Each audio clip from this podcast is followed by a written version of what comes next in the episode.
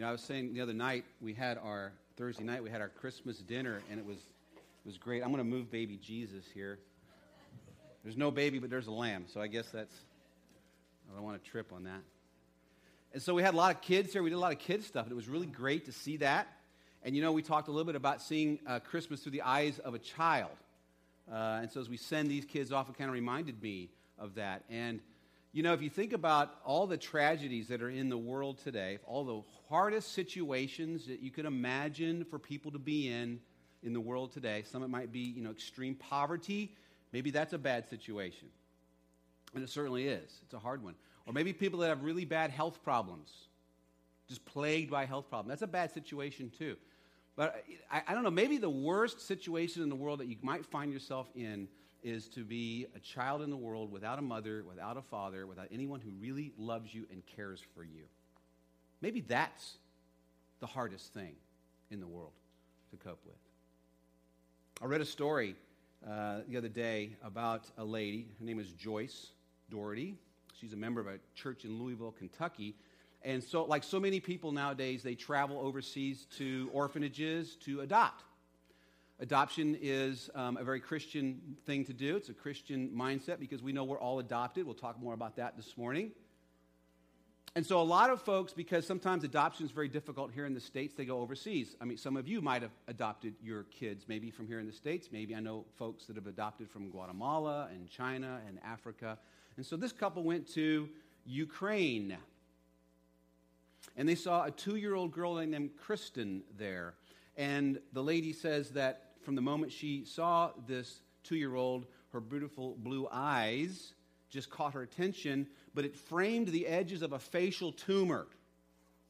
So you can imagine a two year old in an orphanage where there is, you know, probably not a lot of love. She has no mother and father, and she's deformed to boot.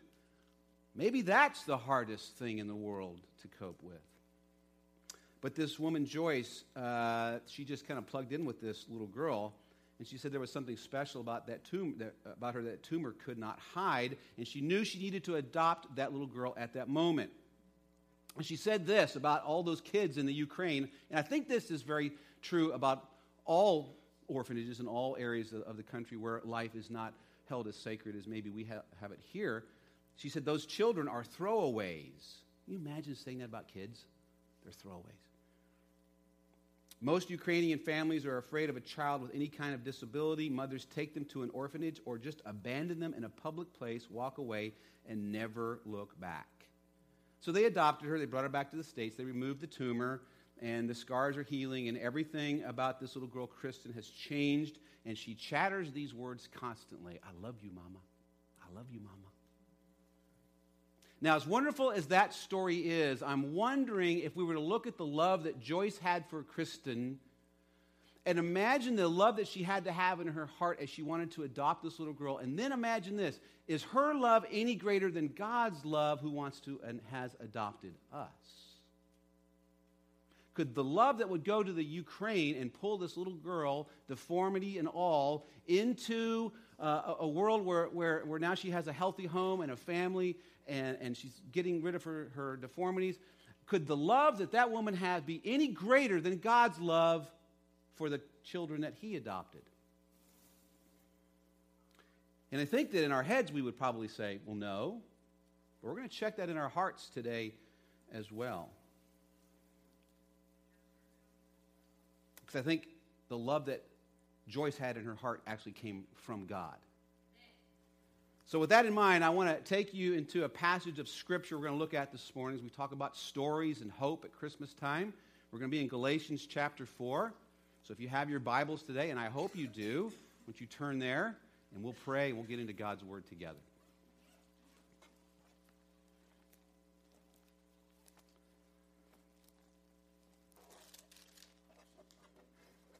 So, let's pray together. Father, thank you for our time in your Word. Your word is everything to us. You tell us that heaven and earth are going to pass away, but your word will always remain. And so we want to look at it this morning as we as we investigate this idea of hope at Christmas, investigate this idea of your love for us, and what it means at Christmas time. We want to hear the gospel loud and clear again today, Father. Want to hear the gospel of Jesus and how incredible it is and give you all the praise and glory as you change our hearts and minds through it. In Jesus' name we pray. Amen. So we know Galatians is probably one of the first books of the Bible written around 52 AD or so. And why that's significant is because Paul, when he was writing this letter, there were still eyewitnesses around in the, in the world that had been around to see Jesus. And, uh, and maybe his mother. Maybe he had been there at the crucifixion. Maybe he had seen Jesus risen in the days that he came back after the resurrection. So those kinds of eyewitnesses were available. This was also the time we know that Nero was emperor of Rome, so there was a lot of approaching persecution. And so Paul is looking back on the birth of Jesus in this passage, and he's given us a perspective on it that I think is a little bit unique as we approach this season. He's giving us his version of the, of the gospel and what he sees as the significance of the Christian story. And really, the story that we're talking about today, you know, last week we talked about Zacharias and Elizabeth and the story of waiting and hope, and God never fails, and it's great. And uh, next week we're going to look at the story of the shepherds and some of this awesome things that happened to them Christmas night. But today we're going to look at us. This is a story about us. And what does Christmas mean to us. Now, remember, the Apostle Paul is speaking primarily to a, to a Roman or to a Greek audience, not necessarily a Jewish audience. He's writing to the, in the area of Galatian in modern day Turkey. So, Galatians chapter 4, verse 4, let's start reading, and we'll stop and we'll kind of look at this story as he unveils it. He's been talking about grace and our understanding of that. And he says, But when the fullness of the time came, in verse 4, and we talked about this last week, didn't we? That God had an appointed time for this event to happen. And all through the centuries, God had it marked on his calendar that the day was going to come when Jesus was going to come, be born of a virgin. God had marked his calendar, and although Christmas might have seemed to take forever to the Jewish nation who were waiting for the Messiah to come. Centuries and centuries. Remember, we talked about the Jews waiting faithfully, that remnant of the promise that God was going to bring a Messiah to bless the world for part of the Abrahamic promise, the covenant. So Paul says, when the fullness of time came, God sent forth his son, born of a woman. And we need to stop there just for a second and remember that when Paul's talking about born of a woman, he probably, can't tell us for sure, but he probably, he could have opportunity to meet and talk with that woman, Mary. She was still around. So Paul may have very well talked with the people of this story. So this is not just a theological debate he's having, a discussion he's having. I think there's some real eyewitnesses out here that he would have talked to. We know he went to Jerusalem many times. So then he dips into the significance of the story. He says, born of a woman, born under the law. Now understand when Jesus was born as a baby, as a Jewish male specifically, he was held accountable to the law of God. What does that mean? The Mosaic law, the covenant that Israel had been living under for many, many hundreds of years. You could even get more specific and say, well, maybe that's the Ten Commandments. Maybe it's the 632 that were found in throughout the Old Testament. Whatever it is, there's the law of God, capital L, that Jesus was born under. And then look at this. He says, born under the law, verse 5, so, the, so that he might redeem those who were under the law. Now, I need to stop for a minute and talk about that. First word to discuss those. The word those. And we need to understand that those is not some kind of distant application to a group of Jewish people and it's all he's really talking about. I think we need to make a connection with them this morning. That when he says those under the law, although we are not living under the Mosaic law, at least I hope you're not. I hope you're not living according to the Ten Commandments, maybe as a guideline for practice, but not for salvation, I hope. And so we can make a connection with these folks and say, when he says redeem those who are under the law, we need to put ourselves in that category and we can because throughout Scripture, we are all told from the very beginning that there is a law of God, not necessarily the Ten Commandments and all those written down Mosaic laws. There's a law of God that every one of us has broken. Do you know that this morning? We've all broken some law of God. And here's the idea that goes with that. You see, we're all lawbreakers and we're not very good law keepers. Now, you may think yourself as a very good law keeper. I would argue with that. And so we know that there are certain laws that we've all broken. We've all lied, probably all stolen something, probably all used some Lord's name in vain. We've probably done something like that. We could pull out the Ten Commandments, if not in practice, then certainly in, in, uh, in, in spirit. But here's the fact we don't even keep our own laws very well. You know, January 1st is coming up, and those New Year's resolutions are coming up. And how many have we kept in the past that we've made? You know, there are some dieting laws maybe that we made and some exercise laws that we made, and nobody imposed those laws upon us, right? We took those laws upon ourselves. And what did we do with those laws? We broke them because we're not very good law keepers. We're just not good at it. We came up with our own laws, and that January 1st, that New Year's resolution, that's maybe a, a humorous side of that. But you know what? We do come up with our own laws and break them all the time. Some of you might have broken some parenting laws in the past that you established for yourselves. This is what it means to be a good mom or dad or parent, and then you break those laws. Some of you have broken some marriage laws in the past that you established for yourself. This is what it means to be a good husband or wife, and you end up breaking those laws. Some of you have maybe broken some honesty laws, some integrity laws for yourself. My point is this we are all law breakers. Do you all see that this morning? Yeah, we got to start there. We got to start with that news because we need to hear the good news later on of the gospel being for lawbreakers, those who can't keep the law of God. Not only have we broken the law of God, even if you don't believe in the law of God, you've broken something. You've broken your own laws. We know what's right and what's wrong, and those of us who are Christians, we look at the scriptures for the authority of our lives. But those of you who have not taken that step yet, not placed yourself under the authority of Scripture, realize this that there are laws that you have broken, even your own, so you're a lawbreaker. We're all in the same barrel together. And here's the problem with that because when laws are broken, you know what that does? It sets up what, what we would call a debt and debtor relationship to the person who you were supposed to hold that law to. Let me give you an example. Uh, anybody drive on the freeway recently? Okay, what's the speed limit? 75. Oh, he's making his own law over here right? So now, who agrees with, say, 65 on the highway? Who agrees with that? It's a good law. I do. It's a great law.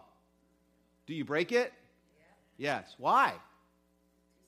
It's too slow. It's a good law for someone else, just not me. I like that.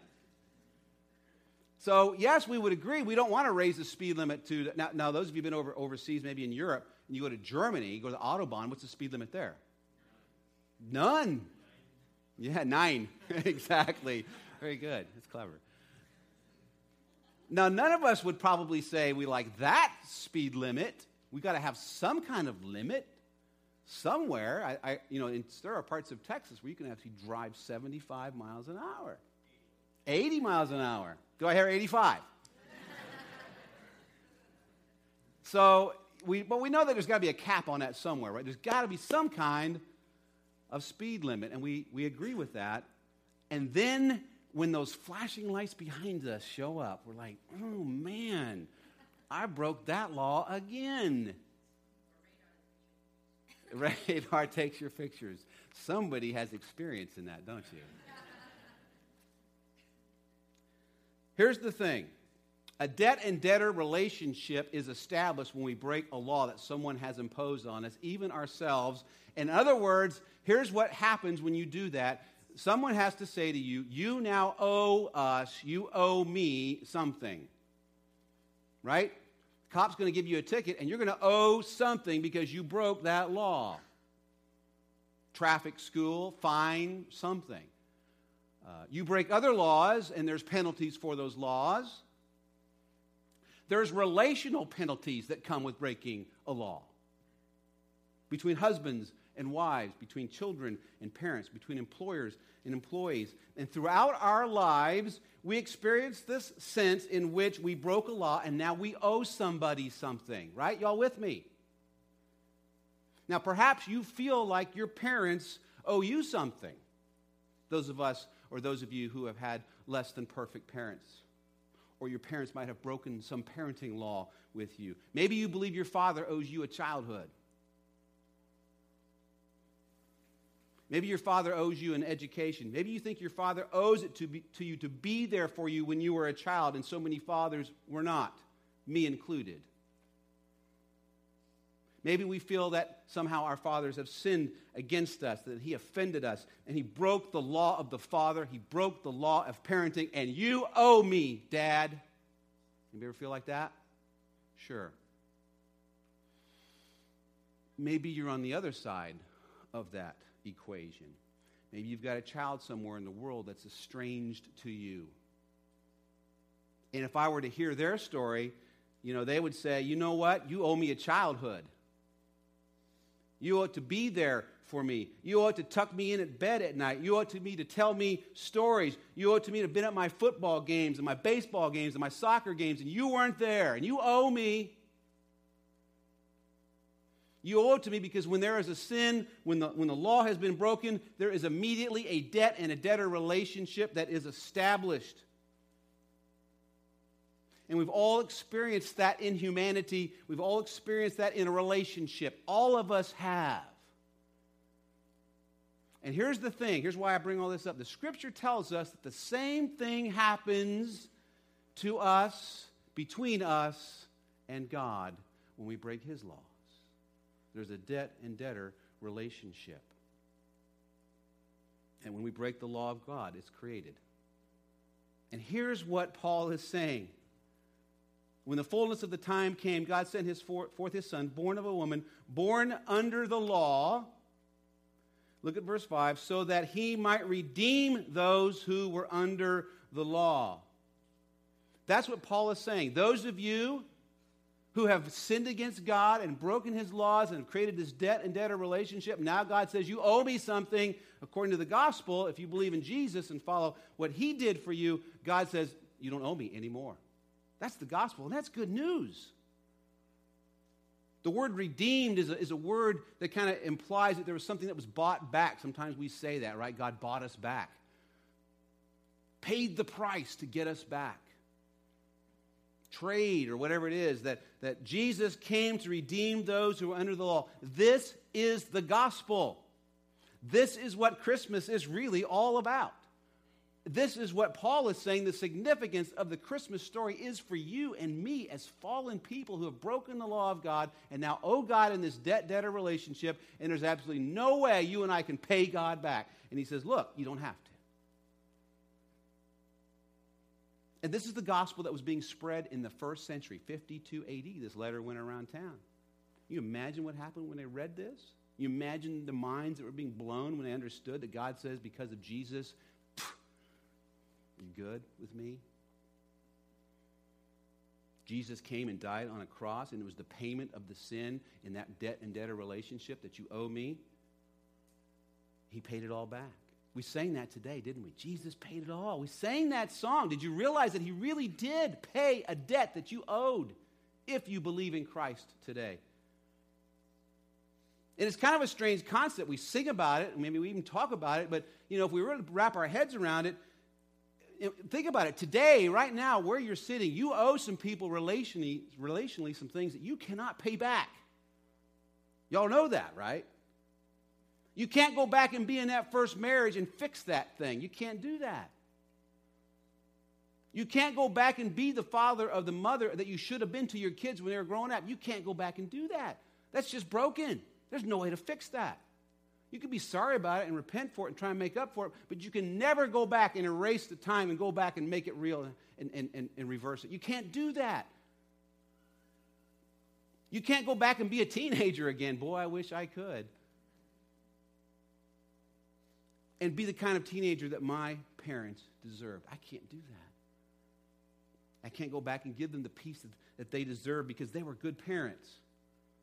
And I was just a rebel prodigal child. Boy, I want to go back and fix that, but I can't. There are times that we owe people things that we cannot, we want to, but we just cannot pay back relationally. And in a similar way, what the scripture teaches us is that because we've broken the law of God, there's no way for us to pay God back either. No way. What he wants, you can't give. What he, does, what he requires, you can't give. Can't go back and undo what we've done. We can't go back and, and, and all the promises that we've fallen short of, we can't go back and fix those. But here's the scripture teaches this is the gospel that Jesus came into this world on Christmas so that he would grow up and, and die for us on a cross, that we would be redeemed from the law. That's good news. That's hallelujah news at this time of year. That the law could no longer condemn us because even though we were lawbreakers, God and Jesus just sort of stood together as judge and jury that they have the right to be. And they said, even though you're absolutely guilty, you don't owe us anymore. That's good news. So, just like we sang earlier, when Jesus died, he paid for that sin. Now, that's not maybe new news for you. A lot of you, maybe you've, you've heard that before. You probably have, you've been in church. But see, that's only the beginning as we talk about the story of us. There's three parts I want to talk about today. The first part is that we're redeemed. And that's great news. We need to be redeemed because we cannot pay back what we owe God. But you know what? It's just the beginning of what Paul's getting to talk about. He's packed a lot of, of understanding into very few words. Because that redeemed word, right, it's transactional right? It's transact. There's some transaction that's happening.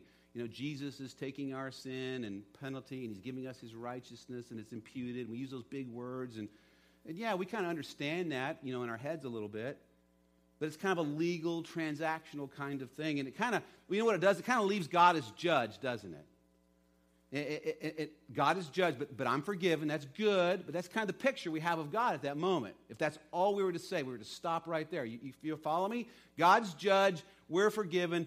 Thank you that we're forgiven. But it leaves me maybe feeling like I've gotten away with something. You ever feel like that? It's still a bit transactional, still a bit distant. Paul says that's just a warm up to what God's going to tell you the gospel is about and that Christmas is about. Because when God sent his son into the world, born of a woman, born under the law, to redeem those under the law, there was an even more significant purpose than simply saying to me, okay, you're forgiven. You don't go to hell. You're forgiven. You can pray to me. You are forgiven, and I'm okay with you. There's more to it than that. The Apostle Paul says it was deeper than that. And so he reaches into his own culture, into his own time, to pull out this, this uh, analogy, this illustration that you know we can't maybe fully appreciate because it, lacks the word pictures for us, the metaphor, the idea that really describes what happened when Jesus came into the world to redeem those who were under the law. But look what he says here in the end of verse 5 so that we might receive the adoption. The adoption as sons. In other words, it's not enough from God's perspective that He sent Jesus into the world just to die, just so we could be forgiven when we accept His sacrifice and the, and the ledger is cleared with God. It's, it's more than that. As good as that is, here's what God is saying He's saying, I want more than that. I want a relationship with you. You know, you can forgive someone and never have a relationship with them. You know that, right? We've probably done that uh, you get that taf- traffic ticket, and maybe you go in and you, you, you plead your case, right? Like, I didn't see the sign, it was hidden by some trees. Somebody's laughing because you've used that one before, huh? Yeah, sometimes it works. And the judge has pity on you, and he says, All right, this time we'll throw that out. Give me that ticket. Throws it out. You're forgiven. But you and that judge are not any closer and are never going to get any closer than you are at that moment at that bench right? But that's not what God wants with us. Paul says, he says, as I look at the birth of Jesus, he says, as I reflect over the life of Jesus, as I've seen it and talked with these people, the death of Jesus, the resurrection of Jesus, as I spend time with those people who knew him, who was around that situation, Paul says, I've come to discover that it's simply more than just forgiveness God is looking for. God wanted something else. He wanted a relationship with you. And he looks around his culture, Paul does, and he says, Here's the way God wants to describe this. He wants to adopt you into his family. So we talk about being a family here. And it's not just because we meet here, it's not because we have dinner together. It's not because we like to do things together. We're a family because God says, I'm adopting you into my family, and I'm adopting you into my family, and I'm adopting you into my family. And once you're all adopted into my family, you're my family. And here's the thing when we think about adoption, just as I was speaking in the introduction, as many of you are probably thinking of adoption, what do we usually think about as far as who's being adopted? Little babies. Who wouldn't want to adopt those cute little babies? Even the ones that got the little tumors on them. Who wouldn't want to adopt a beautiful little baby? Precious, right? Here's the problem. When God saved me, I don't know about you, I was not a precious little baby.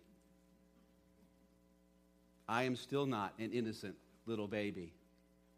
I'm all grown up. And here's what is so cool about this idea of adoption.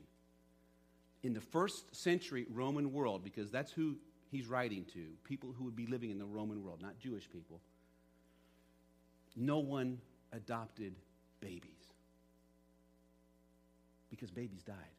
No one adopted babies. Nobody wanted toddlers, probably because nobody knew what a toddler was going to turn out to be. Remember, in the Jewish world, they had a completely different way for, for taking care of children that had lost their parents. Completely different way. So adoption wasn't even part of their culture. This is a Roman idea. And in the Roman world, people adopted adults.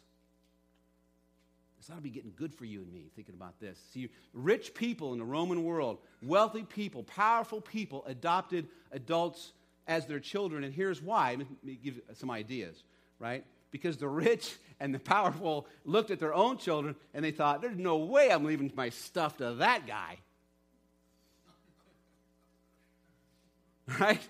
There's no way I'm leaving my stuff to those kids. I know what those kids are like. I've watched them grow up. I ain't trusting them with my stuff and my titles. No way. You remember, they maybe they had political influence, right? Senators in the, in the Roman Senate, they looked at their own children and said, I can't even trust my own children. How can I leave my land and titles with them? And so it was very, very common in the Roman world that you never adopted a baby, you almost never adopted a child, you adopted adults. What's the most famous ones you can start thinking of? Julius Caesar. Check this out. When he was assassinated, right, they read his will. And, his, and in his will, we, they found out that he adopted this guy named Octavian, which was basically his grandnephew, who was 19 years old at the time. So, you know, here they imagine they're reading the will, and here's Octavian standing there amongst all the people. And the guy says, You know, Octavian, I've got some good news. Your uncle, your great uncle, he adopted you and you now have all of Julius Caesar's titles and all of his land and all of his wealth. That's a good day for Octavian. And Octavian went on to become Augustus Caesar, or as we know him, Caesar, Caesar Augustus, who was the emperor during the time of Jesus' birth. And Caesar Augustus, as he got older and older, he looked around. He had a daughter, and he couldn't leave everything to her. He had some grandchildren by her, and so he did adopt some of them just in case he wanted to leave them uh, in his will. But here's what he ended up doing he ended up adopting his wife's son from a previous marriage. It wasn't even his child, it was his wife's child from a previous marriage, a man named Tiberius. And Tiberius was 40 years old when Caesar Augustus adopted him. 40 years old. Now, Tiberius ultimately became the next emperor, and anybody know what was going on when he was the emperor? You history buffs out there. What was happening there? Jesus was crucified during his reign as emperor. So here you have the bookends of Jesus' life Caesar Augustus, who, ado- who was adopted by uh, Julius Caesar, and he becomes the emperor when Jesus is born. He adopts Tiberius, who is 40 years old, and he becomes the emperor when Jesus is crucified. Adoption's big in the culture. Adoption's big in their thinking, but it's not adopting babies, it's adopting adults. So, That's how they did adoption. And I guess the bottom line is this if you're a, if you guys, some of you out there, if you have a lot of money and you have a lot of means and, and you have significant resources and you don't really trust your children, I'm open to adoption. I just want to let you know. If some of you are like on the fence with your kids, hmm, I'm all over adoption. I love it.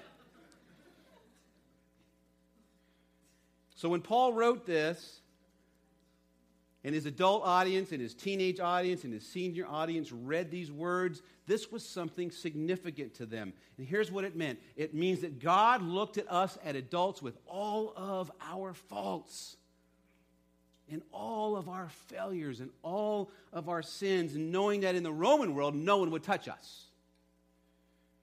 But Paul says when God looked at you and you're forgiven and you're redeemed and you're no longer a slave to the law, no, no longer had this debt and debtor relationship that God, and in the nature of the relationship He wanted with you, He wanted to adopt you. Isn't that a beautiful, beautiful picture of the gospel? Knowing everything you had done. God knows everything you've done when He redeems you. He knows everything that's in your heart. He knows everything that you did do and everything that you could do. He knows all the promises that you broke to yourself, all the promises that you broke to others, all the promises that you've broken to your heavenly Father, and that you, if you're a believer, have been adopted even with all those that you've broken. Now, if you're not a believer this morning, we'll talk more about this too. If you're not a believer this morning, this invitation is going to be open to you. It's open to you right now. Not simply to be forgiven by God, not simply to have things made right with God, but to be adopted into the family as a child of God. And when the Galatians read this, it was staggering. It took the idea of Christianity to a whole new level. Well, I understand is being right with God. I've made sacrifices before to get right with God. I can kind of see where his sacrifice is better than mine. Okay. Transactionally, I think I'm okay with that. But what? Adopt me? Nobody does that. That's the level that God's love has for you. You know, I, can, I can imagine them reading, uh, reading this and they're saying, you know, I've heard the story of his birth when the fullness of time came, born under uh, the law, born unto a woman. I've heard that story. Many of them would be reading this and saying, I've heard that. I've heard the story of the life of Jesus. Maybe they even spent time with Matthew and John and they've heard of the crucifixion and the resurrection. But now they're reading this and Paul's saying, I know what God's up to in the world. It's not just to make people right with him, it's to have a relationship with them. And the best way to describe that relationship is that you have been adopted in the family of God. But you know what? There's more. There's still more. Look at verse 6. Because now you are sons, right? Adopted, God has sent forth the Spirit of His Son into our hearts, crying, Abba, Father. The Bible says here's what happened the Holy Spirit the Spirit of God, when you're redeemed and adopted, has in, inhabited your heart forever. He says that's what connects you relationally to God, is God's Spirit that lives in your heart. And God, through His Spirit, has invited you into this relationship. And now, this is almost impossible for the Galatian readers to comprehend. It had to be difficult for, for Jesus' disciples to comprehend. This is something that's never been happened before and, and the Spirit inside of you calls out Abba, Father. And you've heard the stories about what that word means, right? The Aramaic word for daddy. And it's translated directly from the Aramaic into the Greek because there's no Greek equivalent. They had words for father, they had no words for dad. So it had to be translated right from the Aramaic and left in here as Abba. It's an Aramaic word. And it's a word of extraordinary intimacy that you couldn't even comprehend or find in the Greek language. And the Galatian readers are just like, what is that? And so, if you were to tell a story about what that is, you could, you could go back and say, okay, Jesus used this word, actually, the first time it's ever used in Scripture. You may know where? Garden of Gethsemane, the night before the crucifixion. Remember the scene. Jesus is on his knees in the garden. He's praying, right? It's the night that he's going to be betrayed. It's the night they're going to come and drag him away into those awful trials all night long, that awful scourging, that awful pain. It's going to start that process. He knows what's coming. He knows eventually he's going to be crucified. He knows the sin of the world, your sin, my sin, everybody's sin is going to be put on his shoulders, and he's going to take the pain and the penalty for that, in addition to the physical pain of being on the cross. And he's on his knees praying. And he says, Remember the prayer, Father, let this pass from me. Let this cup pass from me. And the word he uses when he says Father is this word Abba. As if he was saying, and maybe it seems sacrilegious. Maybe the disciples aren't like, what are we hearing here? It may be difficult for you to embrace this morning that as Jesus prayed in that very intimate, very tender moment, that he's the first person ever recorded in Scripture to use this term related to God. No record of it before Jesus. And he says this Dad, Dad, don't let this happen to me. Mm. Boy, if that doesn't tug at your heart, nothing will. Dad, don't let this happen. Somehow, somehow, let me escape this. There's got to be another way. And immediately, immediately, he says, No, there's not. I'll submit to your will. Imagine the disciples hearing Jesus on his knees over there praying, Abba, Father, Abba, Dad, Dad, Dad. Paul is saying that that same spirit of God has inhabited you, and now you can relate to God not simply as forgiver, not simply as judge, not as simply, okay, things are okay, you don't have to do that again, uh, not as simply master, but father. You can relate to him as Abba, Daddy, Father. How many of you pray that way? Daddy.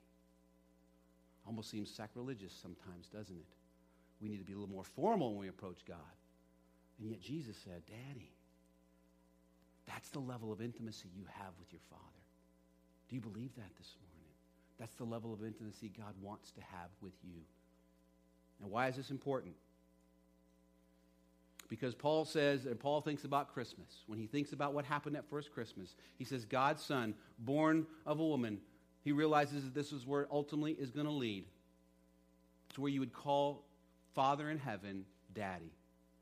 He says in verse 7 Therefore, you are no longer a slave, but a son. And if a son, then an heir through God. Why does he say slave? Because in a slave relationship, it's all about rules. It's all about here are five things you should do and four things you can't do. And the two places you should never go. And here's what happens if you go there. Here's what happens if you break the rules. And here's what you can expect if you don't submit to me. That's what slaves live out. That's their life, isn't it? That's how they live. And before God redeems us, that's our life. We may be a slave to sin, slave to unrighteousness. But Paul is saying that what God is telling us here is that we're no longer slaves. In other words, you're no longer relating to God through law. You've been redeemed from the law. You're no longer relating to God as a taskmaster. He's not a judge. He's not a rule keeper. You are no longer slaves. In any language or any prayers or any attitude that you have toward God that reflects slavery or a dictator or a judge, you need to move past that. That's not who God is anymore. So if that's how you're relating to God, is he some taskmaster that's driving me and he's holding the things over me and I got to re- respond to him and behave to get his approval? If that's where you are with God, what Paul is saying is that Christmas says that's no longer valid. That's not the right view of God. Christmas is about moving past that in your relationship with God because you are God's children and you've been invited to follow the example of your Savior as He addresses His Heavenly Father. And, and it's so uncomfortable, isn't it, sometimes? Daddy. Daddy. You and we and us together no longer relate to God, the lawgiver, but as Father. No longer do we look at God through the lens of what we've done, but of who we are, his child. And that essentially is the Christmas message. It's this God has sent his son so that you become his child. It's Christmas message. God has sent his son so that you could become his child. God has sent his son so that you could become his child. What kind of child? An adult child who has been forgiven and accepted and redeemed regardless of what you have done. And now you're at this intimate level with God, who, like your Savior, can call him Abba, Father. We talked last week about a song, Oh Holy Night. We're going to sing that Christmas Eve. In fact, we're going to sing a lot of carols on Christmas Eve. We're going to take several of them and we're going to pull out one line from each of them and we're going to see the gospel revealed in the carols that we sing at Christmas time. Isn't that going to be cool? And we're going to sing them together. We're going to sing the gospel through the carols that we're going to look at at Christmas Eve. So you want to make sure you be here and, bring your friends, bring your family. So the French poet who penned the words to the song we now sing, Oh Holy Night, he, he got it right. Listen to that. He looked at the first line, he wrote, Long lay the world in sin and error pining. We talked about that last week, right? Just waiting, forever waiting till he appeared. And now, this next one, which we've sung a thousand times, but maybe for the first time in true significance, it will dawn on you, and the soul felt its worth.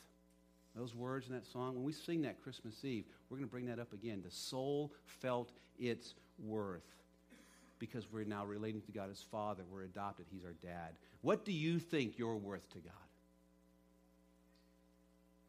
What do you think you're worth to God this morning, this Christmas season? I don't really know how a lot of you view God. Some of you I've talked with, but not all of you, for sure. I don't really know how many of you pray. You may still pray as a slave. You may still pray as a slave, looking for God to approve you through the things that you do or don't do. You may still be a lawkeeper, thinking that's how God gets your approval or his approval for, from you. You may still pray to ju- uh, God as a judge. You may still barter with God. If I do this, then you'll do that. If you just get me out of here, you know, I'll do three things like that. If you just get me out of this, how many of us have done that? You know, I got, God, I, I, did, I did this last weekend, and, and I'm going to go to church for three weekends to make up for that, right? How many of us have done that? You know, when I was 16, I did this, and I still can't get that out of my head, God, and, and I'm going to do this just to make sure you've forgiven me for that. How many of us are there? If you're still bartering with God, did you know you're still relating to God as a slave? Did you know you're still relating to God as a, as a, as a law keeper and a lawbreaker? That you're still transactional with God? If you're bartering with God, then you don't really know what Christmas is all about. Because God has invited you into something far more powerful, far more wonderful than just being made right through transactions. He's saying this You are my child, and I am your Abba. I am your father. And that is the foundation of a relationship. And so God is saying, You want to know what you're worth to me? Here's what God is saying You are worth more to me than every adopted child that has ever been adopted by a human being, all put together. Do you believe that? Can you believe that? Wow. Double wow all the kids who have ever been adopted by anybody in this world since time began, God says, You are more important to me than all of them put together.